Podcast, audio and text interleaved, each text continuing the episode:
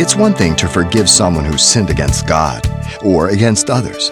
However, it's quite another to forgive the one who has sinned against us. Yet that's a simple truth Jesus took some time to impress upon his disciples in the Gospel of Luke, chapter 7. Here's Pastor Xavier Reese. Take heed to yourselves. If your brother sins against you, rebuke him, and if he repents, forgive him. And if he sins against you seven times in a day, and seven times in a day returns to you saying, I repent, you shall forgive him. The responsibility to confront is on the innocent party, beginning of three. Usually we say, Well, you know, I didn't do nothing, let him come to me. No, no, no. If somebody did something to you and you're aware of it, you're the innocent party, you're responsible to go. That's what the scriptures teach.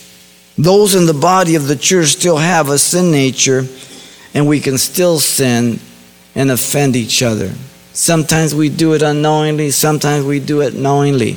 But we're not to just shine it on, we're to confront one another. But we're not to just say, well, you know, it really doesn't matter. It does matter. If you don't deal with people, things are going to matter.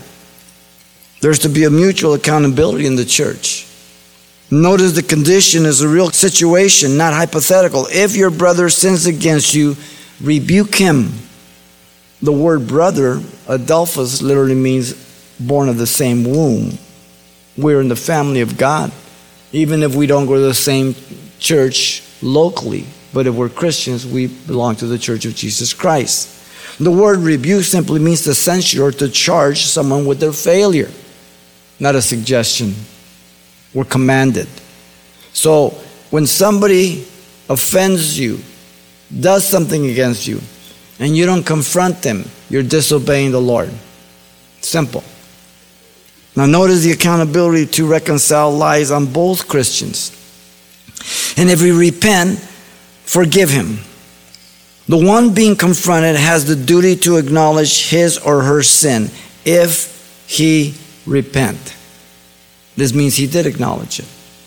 The condition is a reality of the goal. They were confronted and they repented. He or she repents. They change their mind about their sin. Sometimes a person may be completely ignorant. I, am sorry, I didn't realize I did that. I, I didn't realize that, that. Please forgive me. It's settled. The aorist tense indicates the genuine act of repentance here. There's no question about the repentance here. Notice the one who confronted has the duty of pardoning their sinning brother or sister. Forgive him. This is an imperative command again. There is no option when there is genuine repentance, and there's no doubt about the repentance here. And you forgive, you release. The problem with our human aspect is we don't forget. The word forgive simply means to send away, to give up the debt owed. The two are reconciled, holding nothing against each other like it never existed, forgiving completely. You've been listening to Simple Truths with Pastor Xavier Reese, a daily devotional of the enriching and precious truths found in God's Word. We're glad you've joined us and want to mention that today's message, as always, is available on CD for anyone who gets in touch. To make your request, give us a call at 800 651 8352.